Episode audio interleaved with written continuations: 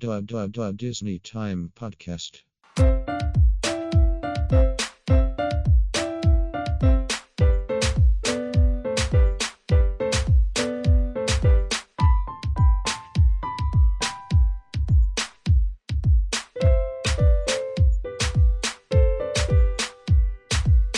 Hello, everybody, and welcome to the Disney Time Podcast.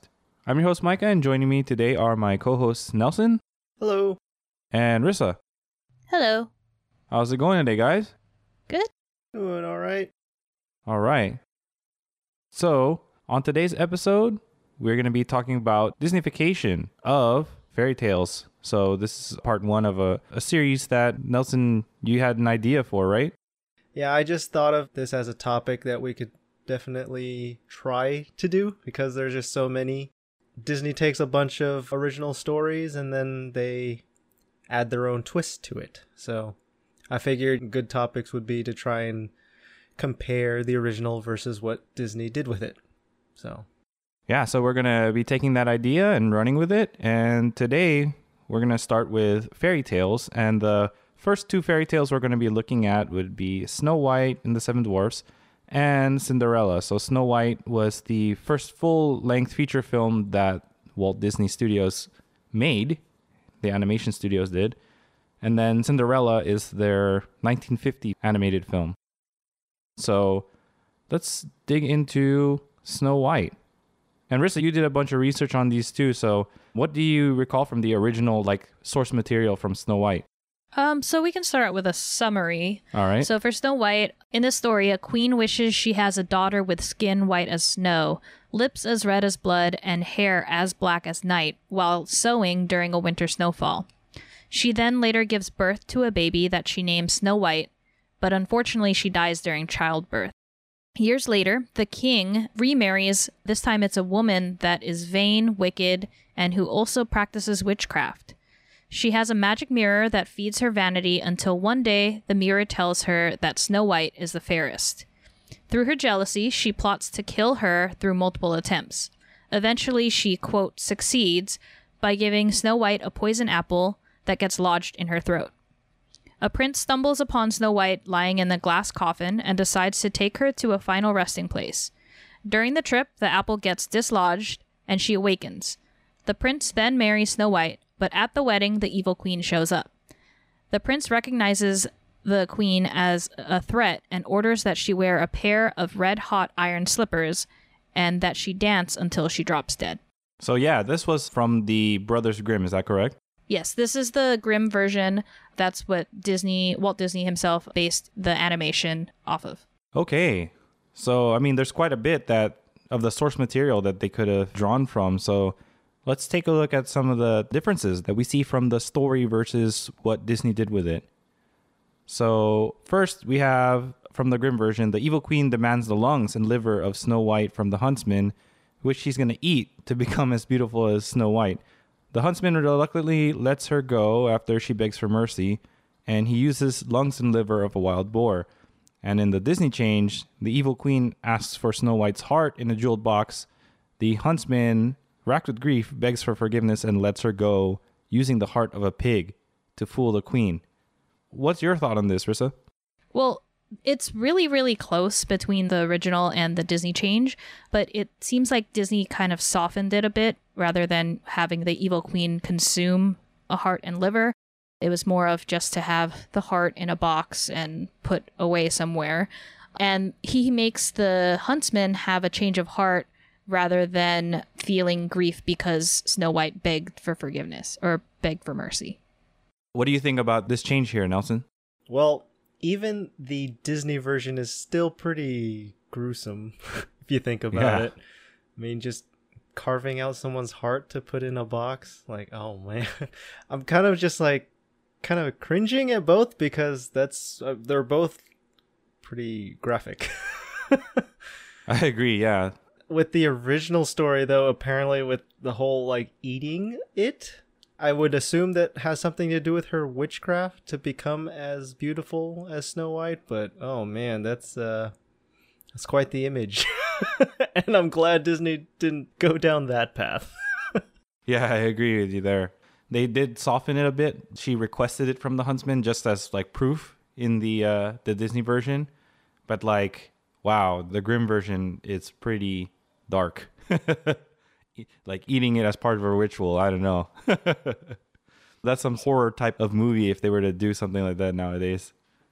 All right, so the next difference we have here is the story version. The queen shows up at the dwarf's cottage with a lace bodice. She ties her up so tightly that Snow White faints, but the dwarves arrive just in time to revive her. The evil queen then tries a poisoned comb dressed as a comb seller, but Snow White is revived again. And Disney, obviously, they left these attempts out. Marissa, what's your take on leaving these out? I think it makes sense just based on how much cost it would be to try to animate these things. He probably did it for brevity to make the film shorter since it is a children's movie and also like I said for cost because he already had to take multiple loans to create this movie and it was a huge risk making a feature film that's solely animation. So yeah, it makes a lot of sense that this was cut. What do you think about them cutting it out of the movie, Nelson? In all honesty, I think it was definitely mostly for simplicity's sake. Since this was an animated feature, I would think that it's still kind of geared towards children and just to have one primary attempt, like to show one primary attempt at trying to get rid of Snow White would be it would just make more sense that way. And it's easier to understand and catch. I agree with what Rissa was saying, how you know, probably is a big part of it had to do with budget, but I also think that it's for simplicity's sake. Yeah, definitely. So yeah, I, I do agree with you guys. It was probably meant to keep it shorter because if you remember, they have this multi-plane camera that Ub Iwerks came up with, and it was huge, and they used that to add depth to the the cels. It was time consuming to animate, and if you saw some of the sketches that you know some of the ni- the original animators were working on, it's it's a lot of work to animate these characters. So it definitely saved time and it made the story concise. I think that's what they were trying to do. All right, so the next difference here, the Grimm version, the queen fools Snow White by cutting the apple in half and eating one half to prove that it's harmless. She gave Snow White the poisoned half. The dwarfs don't succeed in reviving her, so then they place her in a glass casket. And then in the Disney version, the queen makes a cursed poison apple that will put whoever eats it into the sleeping death that can only be broken by love's first kiss. The queen fakes a heart attack to be brought to the cottage to rest and fools Snow White into biting the poison apple by lying that it grants wishes. So, what's your take on this one, Rissa?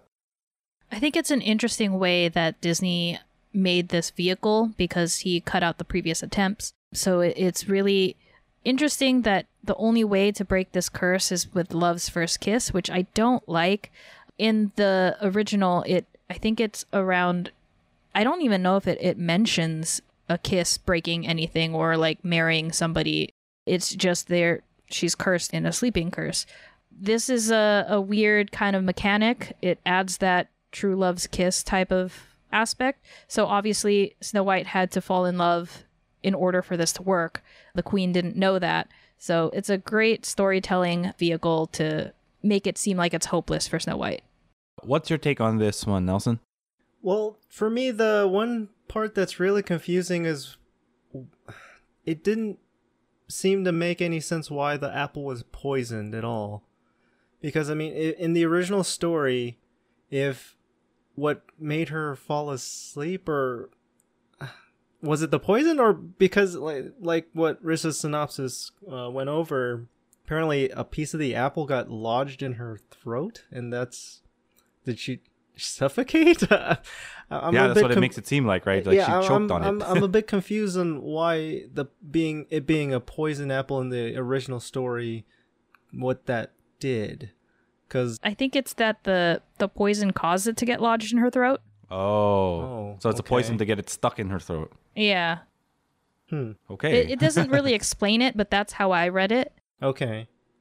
Yeah, because that was kind of the only part that I'm kind of scratching my head at. so I was like, was it the poison that makes her fall asleep and whatnot? Because that's how Disney showed it in the movie. And Yeah. I also kind of feel that the love's first kiss part being the way to break the spell. I don't understand why there has to be a way to break a spell. If you really wanted someone gone, why do you have a way to reverse it? Exactly. That was my thought too. Like, why?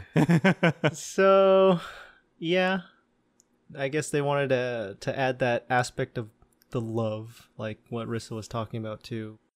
yeah, that was my thought. It's like, you know, do they really need a way to break it? I don't see why they don't just come up with a permanent spell. you know, just you're asleep forever. That's it. No way to break it. But yeah, they had to have a way to to have a happy ending, I guess. So the Plot next device. plot device. Yeah, even the Brothers Grimm, you know, like they had a way to break it too. So Yeah, plot device.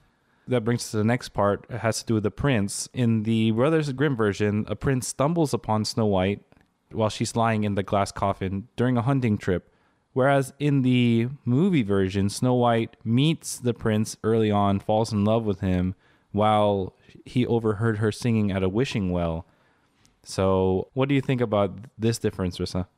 I honestly prefer the original here because Disney basically set up a precedent of unrealistic expectations when it comes to love. And this is kind of followed throughout all of the Disney storytelling until recent movies that we see, where, for example, Moana and Elsa, they don't have love interests. You know, it's more about independent women type of thing. And it's okay to be without a love interest. Whereas in this one, it's like she falls in love with the first guy she meets, you know, which is really weird because they don't even have an interaction at all. It's just him overhearing her and she sees him and thinks he's pretty and they're in love, you know? It's reminiscent of Ariel and Eric, you know? Yes, So- yeah, very much so. What's your take on this, Nelson? I had a similar feeling with regards to how I mean, and this kind of started it all too, because there was this theme throughout Disney movies that did set unrealistic expectations when it comes to falling in love.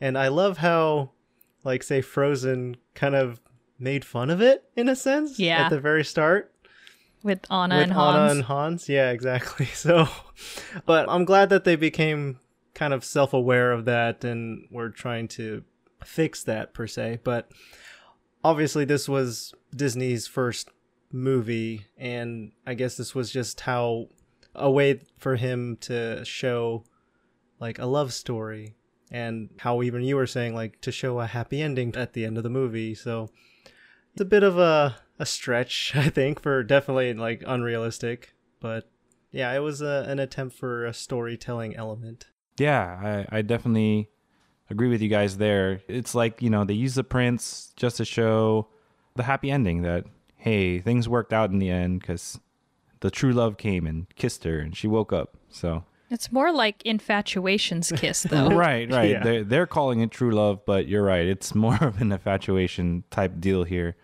But I guess that was a sign of the times. I, I don't know. I, I feel like back in 1937, even even in the 50s, or, or even all the way up through the 80s and 90s, you know, they had this kind of idea. yeah wasn't like even snow white like isn't she only like 14 or something 16 She's 14. Yeah. Yeah. she's the youngest princess. Yeah, and it's like, how do you know what love is? You're a little girl, right? So Yeah.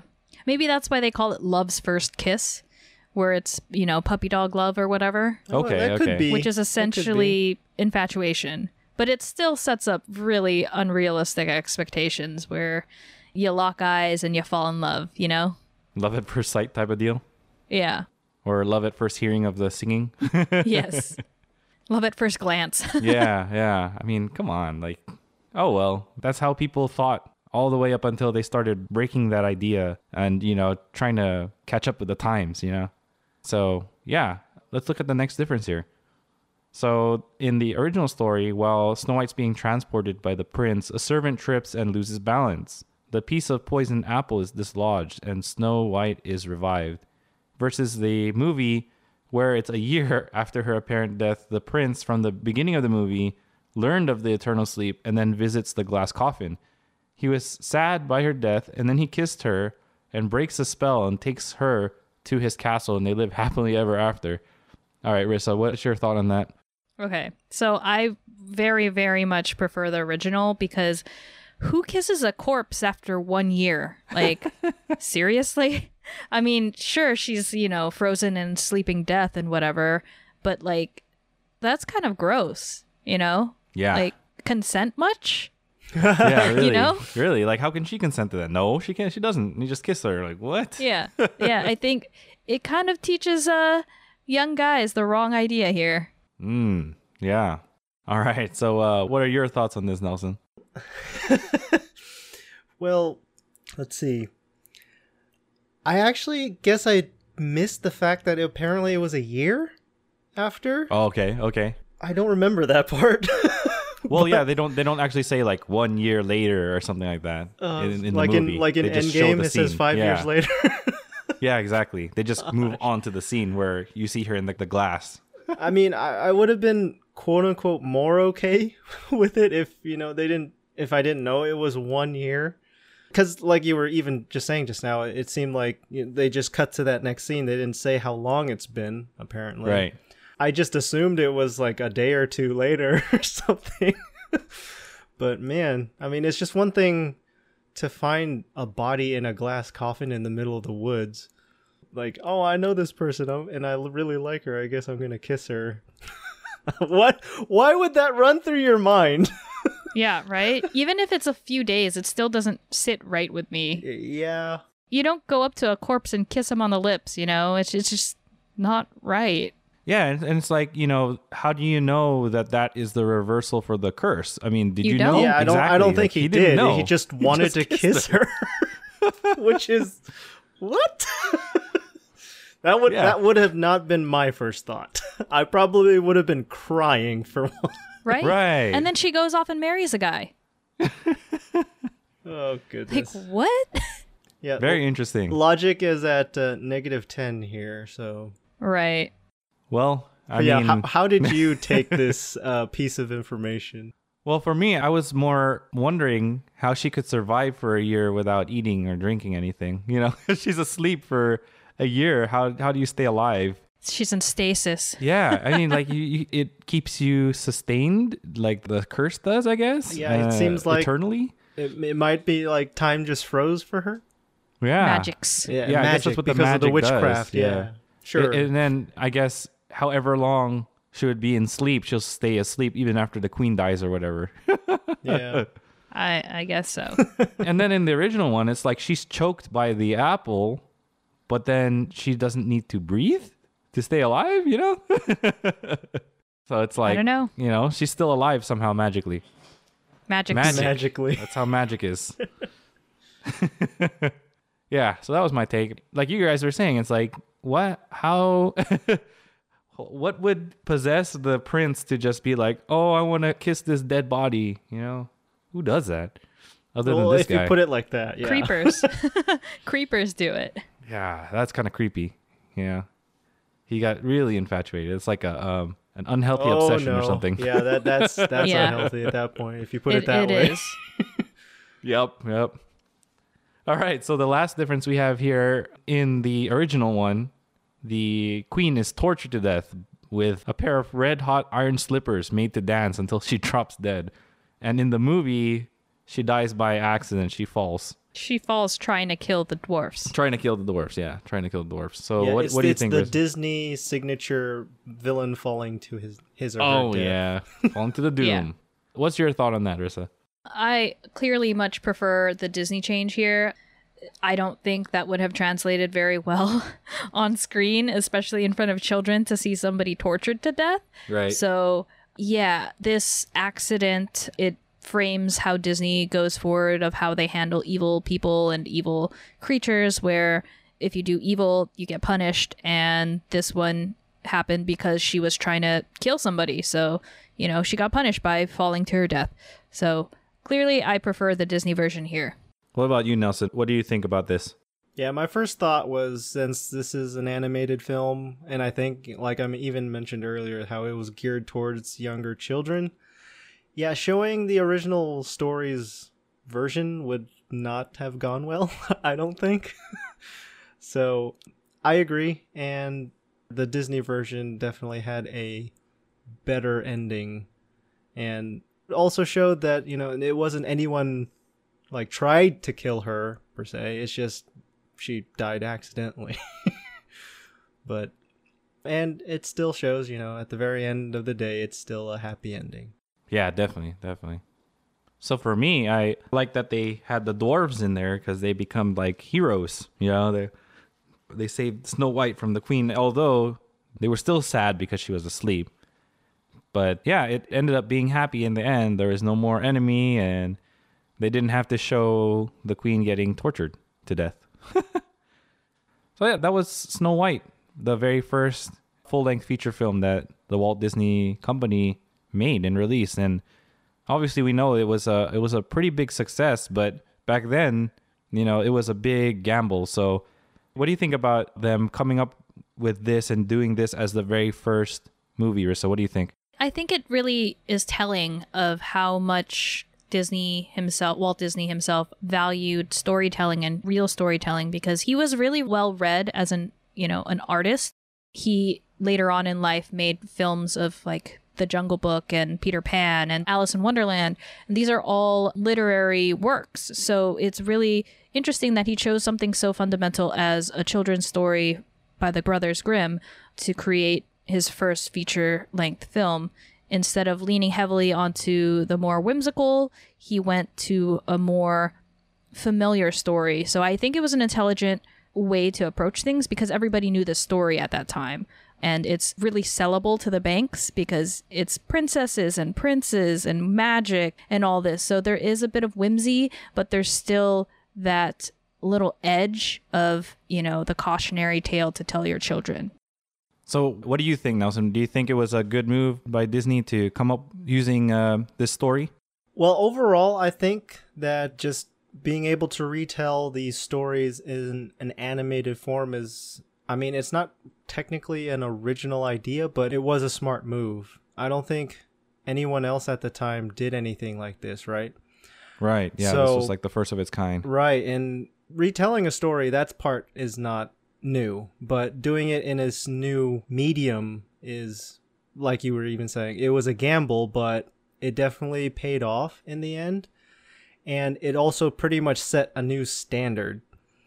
And Disney's just practically built upon the success, and they've practically found the formula for it. And I think they do quite well in retelling these stories, although I think they are nowadays running out of stories to retell. But yeah, set a standard and they're doing well. Yeah, I have to agree. I mean, this film itself won a, f- a few Oscars, and there was one Oscar where it was the big size Oscar with the seven little tiny Oscars for the dwarves. Right? That was a that was yeah, a, it was a special award. but exactly yeah. special award. Yeah, that's to show that animation can be used as a medium for a full length feature film because it hadn't been done prior to 1937. You know, that was the first one of its kind. So, you know, it just set that precedent, and other studios started doing the same thing. So they set the bar, and that was with Snow White. So let's move on to the next story that we're going to be talking about Cinderella.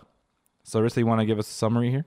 Yeah. So in the original, this one is actually the Perrault version. There are quite a few different versions of Cinderella. The one that Disney based his story off of was the Perrault version.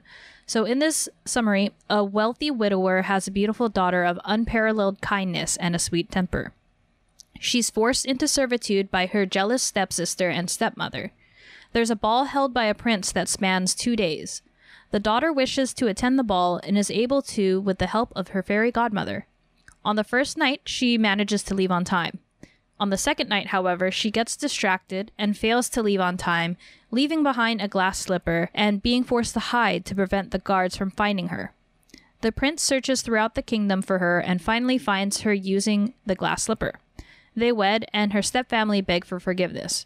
Her stepsisters are allowed to marry handsome noblemen within the prince's court, and they all live happily ever after.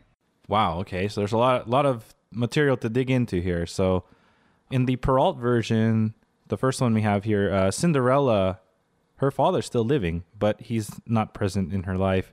She's also obtained the moniker Cinderella from her stepsisters mocking her.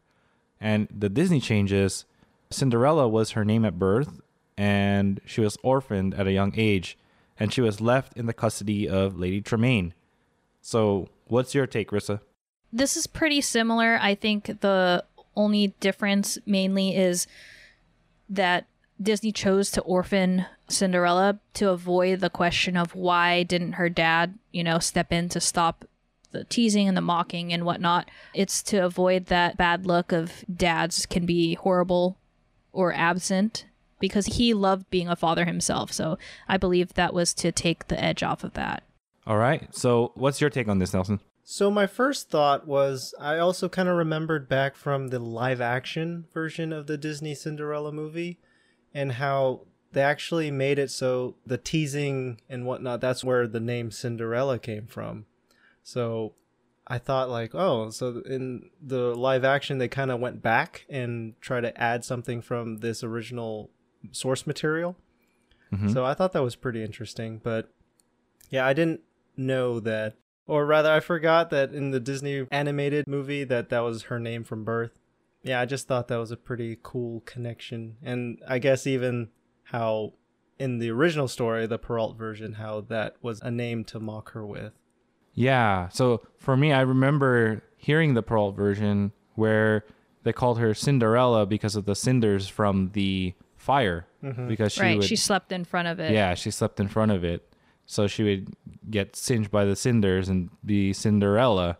But like Nelson was saying, her name wasn't Cinderella in the live action.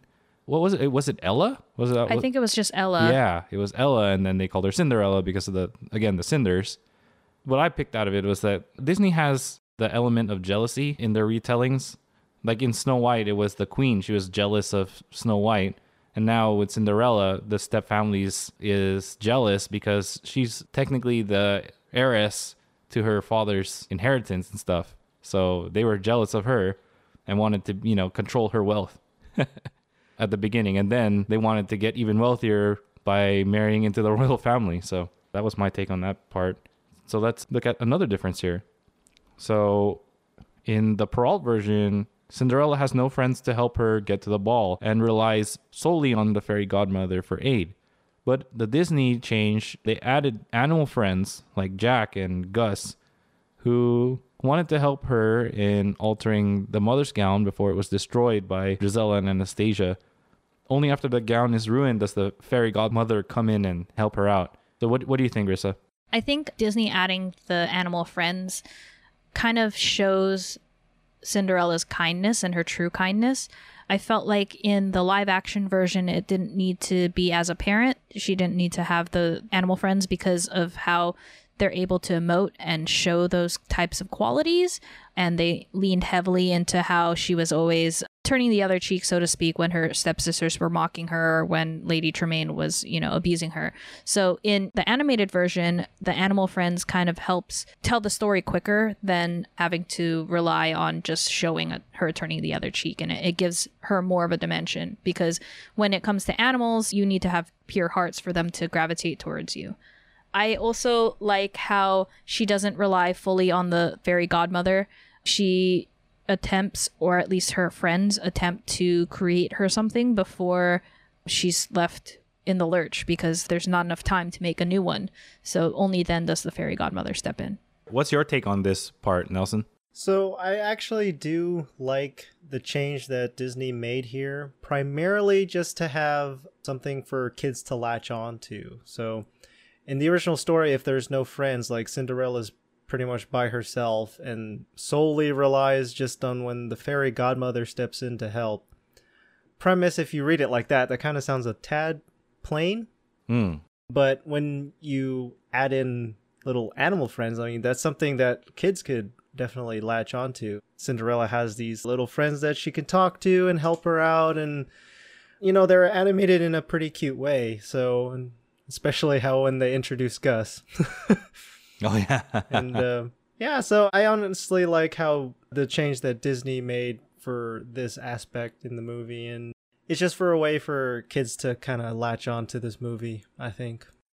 I like the addition of the animals because one of the things that Disney's animation was known for was cute animals, you know, Mickey Mouse Yeah. and you had Goofy and all these other Donald Duck, right?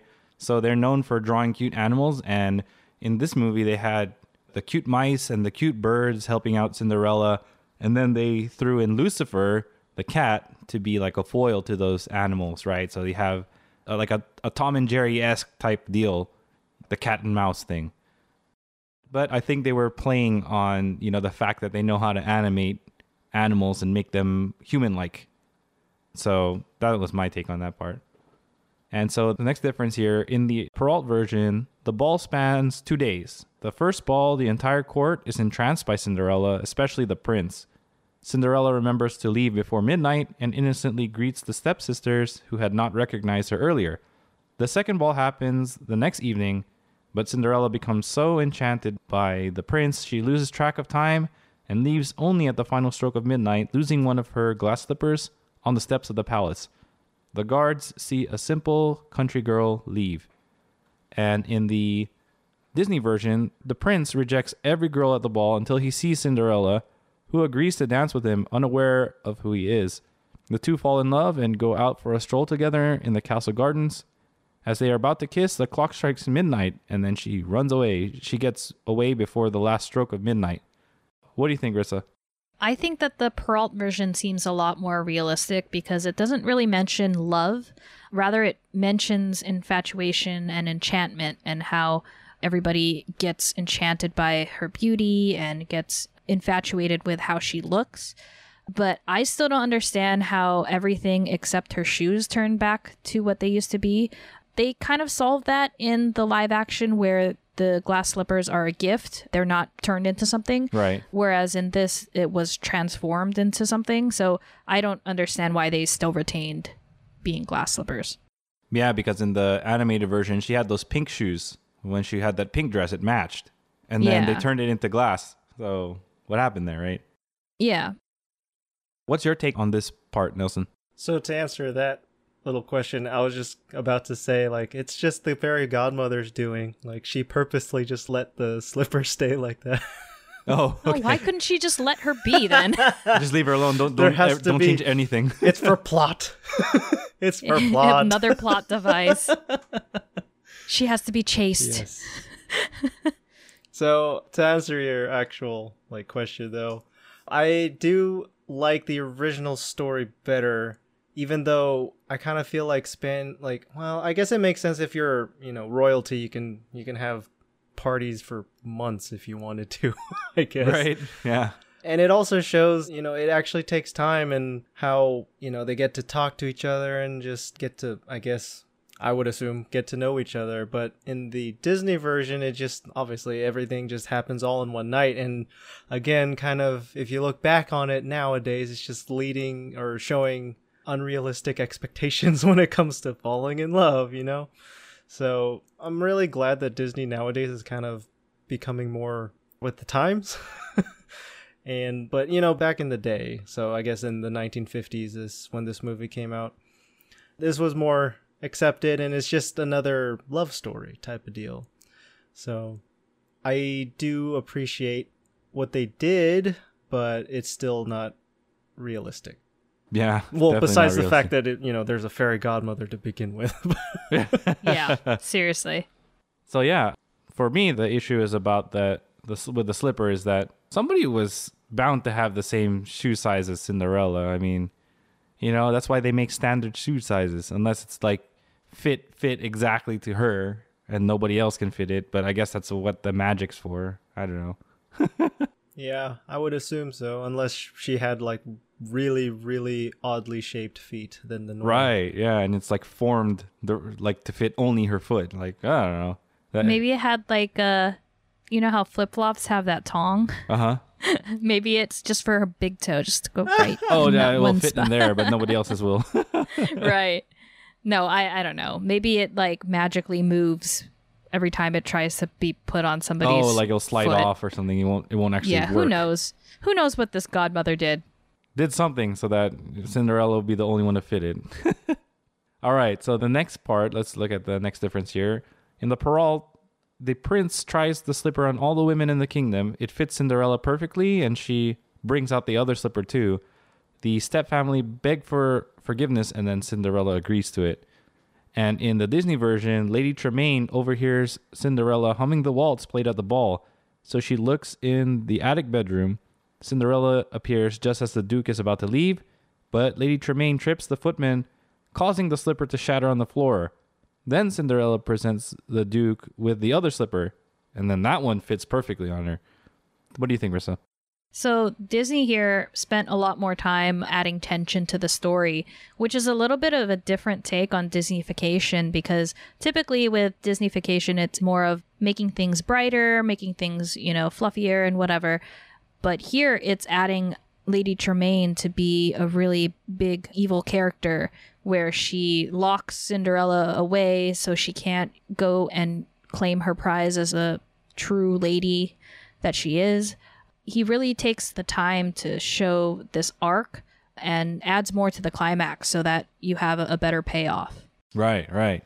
What about you, Nelson? What's your take on this? So back even for the Disney version where Cinderella whips out the second slipper, it kind of begs the question like where did couldn't anyone just whip out a second slipper too at that point? Like how Right. like why why would that be the only reason why you would believe her that well she had this other slipper?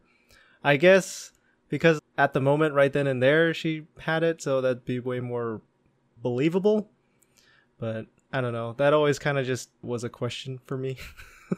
Well, yeah, you make a good point because you would assume that this took like months, right? I would Yeah, think the so. search, yeah. Especially if you're quote unquote testing every woman in the kingdom. Right. And she's supposedly the last house in the kingdom. So if you hear about this for months, you would think that Lady Tremaine would try to cook up something like this for her own kids and then trip the Duke so that she can produce a new glass slipper.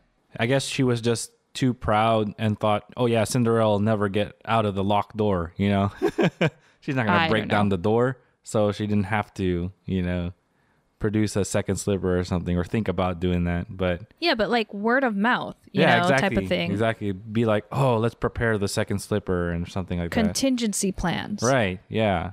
But I guess she was just not thinking about those things. I don't know. Right. I mean, it just seemed like for uh, particularly for the Disney version that, you know, that was their way of resolving the tension, you know, right. like right. Lady Tremaine, she purposely wanted to break the shoe so Cinderella wouldn't be able to try it even though they found another woman in the household. For one thing, Lady Tremaine lied, saying that there wasn't anyone else in the house. So I would think that, you know, she'd get in trouble for that. But I don't think they showed anything as a result of that. yeah, nothing really happened after that other than uh, Cinderella getting married to the prince. Mhm. So yeah, I agree with you guys. It's like, wouldn't somebody come up with that idea, create a glass slipper or something to show, hey, we have this, you know, or somebody else in the kingdom? Because I'm sure that they would have heard about the search and been telling it to everybody in town. You know, the Duke is coming. The Duke is coming, or something. Well, to Disney's defense, maybe they did try it, but it didn't match what the original slipper looked like. Okay, okay. So like maybe they tried, but they may maybe made it too fancy looking or not fancy enough or you know. The other thing I don't really get is that how do you not recognize Cinderella by her face? Yeah. it's kind of like the superhero syndrome. It's like oh yeah, Yeah. yeah, They're wearing a costume, so just from wearing a simple like eye covering for your quote unquote mask, like in The Incredibles, your face is still the same though. Right, I yeah, don't your understand sh- how shape you is wouldn't be the able to same. recognize them. or Clark Kent and Superman. oh yeah, Right, he- the he- glass- Like it's literally glasses.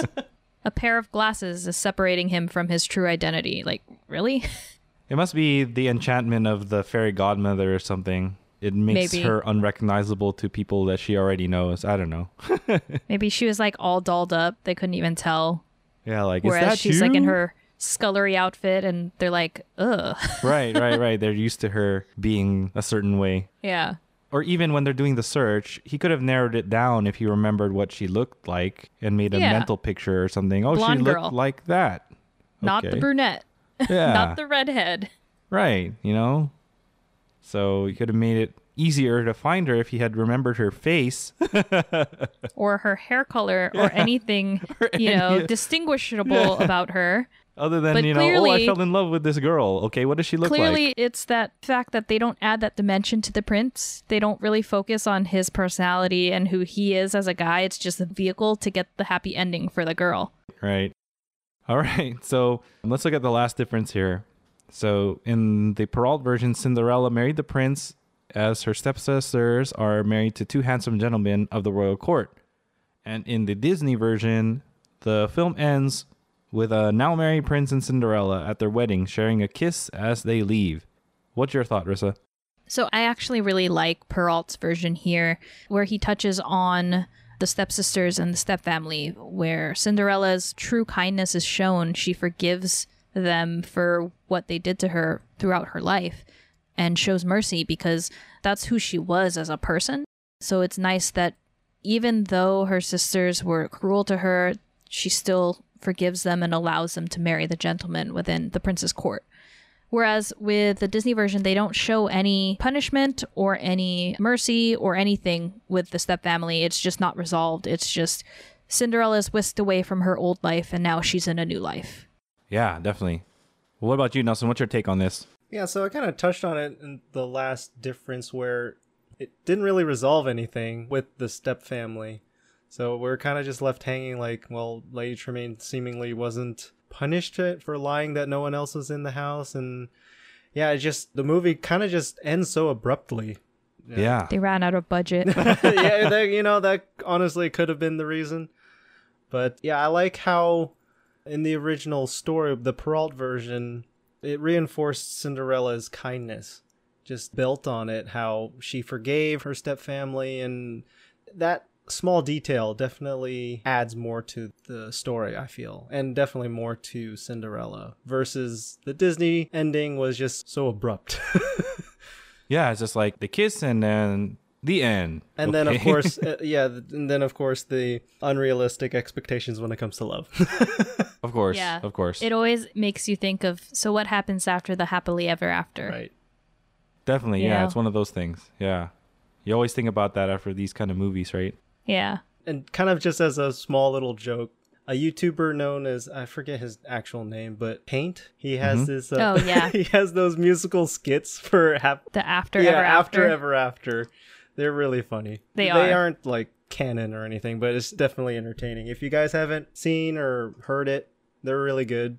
Go check them out on YouTube. Yeah, definitely. Those are pretty pretty funny. So yeah, I agree with you guys. Having her forgive the sisters and the stepmother shows that she's really a kind person. I like that aspect of the Perrault version. Do you guys think that they left that out of the animated one because they added the animal friends to show that she was kind? What do you think, Rissa? Do you think they did that? Maybe. I also think that it's hard for kids to understand that kind of forgiveness. So maybe they tried to simplify it more for kids and it just wasn't translating to their audience. It kind of brings me back to how they handle story writing when we talked about the docu-series of Frozen where some things just don't work. So in my mind they probably storyboarded it the way that it was supposed to be and it just didn't work. So I'm thinking that it's translated in that way. What do you think, Nelson? You think it's a sign of the times? Like 1950, they wouldn't get it. The kids wouldn't understand that. In all honesty, that could be a reason, but I think they just really wanted to focus in on living happily ever after. And it was at the start of Disney's signature princess happy endings type of thing. Right. Well, I think it's also when we were talking about the sign of the times in the 50s and the 30s, the happy ever after for women was getting married. That is true. Ah, It was the definition of success for a woman. Seeing them be single and not have children, it was, you know, labeled as being a spinster, being barren or whatever type of thing where it was looked down on. So I think this is kind of telling of how they framed women's success. Instead of having a, a thriving career, it's more of being married and setting forth to live your life with your prince type of thing. Yeah, they definitely did that with both of those movies there. Yeah, I agree. So we know that Cinderella, they did a couple of live actions before the 2015. Rissa, do you remember the one that they did? It was like like a Rodgers and Hammerstein one they had on ABC with Brandy and um, Whoopi Goldberg. Do you remember that? Yeah, so this version, the Disney version, is based off Perrault. If you recall, Into the Woods is another type of storytelling, old fairy tales merging together type of thing. Those were the Brothers Grimm's version. So the Grimm version does have a Cinderella as well. It's a lot different. I think that Rodgers and Hammerstein mixed both of them together Okay. where there's like different aspects of it. So I do like that Broadway version and the way that they casted that movie, very similar to the way that they cast the Broadway show. Definitely, definitely. Do you remember one with? I think they did it with Lizzie McGuire. What was her name again? uh, Hilary Duff. Didn't Oh, they yeah, have her? Hilary Duff. Didn't they have her with do one with Chad Michael Murray? Didn't they have her do one of those? Yes, they did. I, I don't remember what it's called. They do a lot of modern day spins on these things. I think there was a Selena Gomez one that was sort of like a dancing one with Drew Seeley. Oh wow. Yeah. Yeah, it's kind of interesting. I mean, it, and it's and and this is still Disney, right? You know, like they're they're Yeah. doing it. do you have any thoughts on them like doing these as live action, Nelson? No, in all Multiple times? honesty, I wasn't even really aware that they. I mean, it's not that surprising that they reenacted this story as like kind of source material for other movies, but I can't think of any other movies personally that were essentially based off of it. I mean, like, like I said, it, it's not surprising, but I just don't know of any. And actually, when you guys were talking about it, for whatever reason, it reminded me that like, oh yeah, Vanessa Anne Hudgens actually did a movie like based on Beauty and the Beast too. Oh, Beastly. Beastly, yeah, yeah. exactly. I don't think it was Disney. No, no, no, but I it wasn't. definitely but, watched it. Yeah, I was. Uh, it just randomly, I was like, oh yeah, it was another telling of that story. Yeah, Yeah. it kind of touches on what you were saying earlier that it's nothing new where people take old stories and make it into their own type of thing. Right. Yeah, they did that with Snow White and the Huntsman. That was another Oh, thing, different yeah. studio. Yeah, Mirror, mirror. Mirror Mirror. Yeah, they do that a lot, make them live action. But you know, they don't have an official live action for Snow White from Disney yet. Not yet. No. I don't know if they will though. Yeah, I don't know how well that would translate into a movie nowadays. It'll be interesting. It's kind of spooky. they might do it as a suspense or something. I mean, it's so telling that it's spooky because they had to change Snow White's Scary Adventure, you know? oh, right, right. The ride at Disney World. Kids were getting too scared. Even the Disneyland one, they kind of toned it down, right? They're working yeah, it's on under it. Well, they were. right now. Oh, okay, okay. So I don't know where it's at right now, but yeah. yeah, that one ends pretty abruptly too. Yeah, supposedly the ending of that ride is supposed to be more happy now. What? Yeah, exactly. Did they add one more panel or something? Oh, great. Okay. Well, we'll, All right. we'll get to see it once we finally get to go back home. Yeah, yeah, definitely, definitely. Hopefully soon. Hopefully we'll see. soon. All right. So, uh, you guys have any thoughts on these movies to close? Rissa, what do you think? Yeah, so these are really classic Disney movies, and if you haven't seen them, you should really go back and watch them with your kids. Maybe screen it first before you watch it because you know your kids better than we do, or at all, actually. So it's a good thing to go back and relive, to listen and watch the golden age of cinema animation through Walt Disney's eyes. And even though there's like differences between the original version, if you haven't had a chance to read the original version, we basically got our Spark Notes from Wikipedia, which is kind of a good source. Later on, we'll touch on some other stories that we were actually able to find the audiobook and the transcription of those. So that'll be fun to look at. But for these two movies, I think it's really telling of the times. So if you watch it with your kids, you got to do a little bit more education there. Talk about consent, talk about how love isn't like that. That's how you can start a conversation about love, but yeah, it's not like that. But I still hope you enjoyed our discussion on these two movies. And Nelson, any closing thoughts? Yeah, so definitely this was the start. Disney as an animation company, uh, animation studios, this was this pretty much their start. And yeah, it was just interesting to see and go back on what inspired the original or rather what inspired the Disney version. Yeah, it was just a random thought that I had and you know, turns out we're making a whole series on it. So yeah, I hope you guys truly enjoyed actually hearing what the actual Disney movies were based off of. So yeah, there's be more to look forward to. Definitely, this was the beginnings of Disney making fairy tales into animated movies. And, you know, we're going to be going through them and you're going to see a change and evolution of how they went through it and they made their own modifications and eventually came up with their own story separate from the source material. So we'll see that later on in some of the later movies. So we'll go through them and then you'll be able to to hear how they changed from really close to what the source material was to straying away. So, Rissa, you want to say something to our listeners to close out the episode? Yeah, before I close, I just want to say if you guys really enjoyed this, we're thinking of possibly branching past fairy tales to different legends or just book adaptations that Disney has touched. So if you do enjoy this, please let us know so we'll continue this series later on after we've completed the fairy tales. So I just want to thank you for continuing to support us. I thank you for listening to our podcast. We're a small podcast, so we're hoping to grow more. And I hope you're all staying safe out there. And Nelson, anything to close for our listeners? Yeah, thanks guys for joining us this week. Again, I hope you found this topic interesting. And again, this was just a random thought that I had and thought it'd be worth talking about. So, yeah, I hope you guys enjoyed this week's episode and hope to talk to you next time. So, yeah, thanks, listeners, for tuning in and for supporting our podcast. If you want to see more of our content, go to our website, DisneyTimePodcast.com. And on behalf of the other two, I'd like to say keep your watches, sync to Disney Time. See ya. Bye. Later. Disney.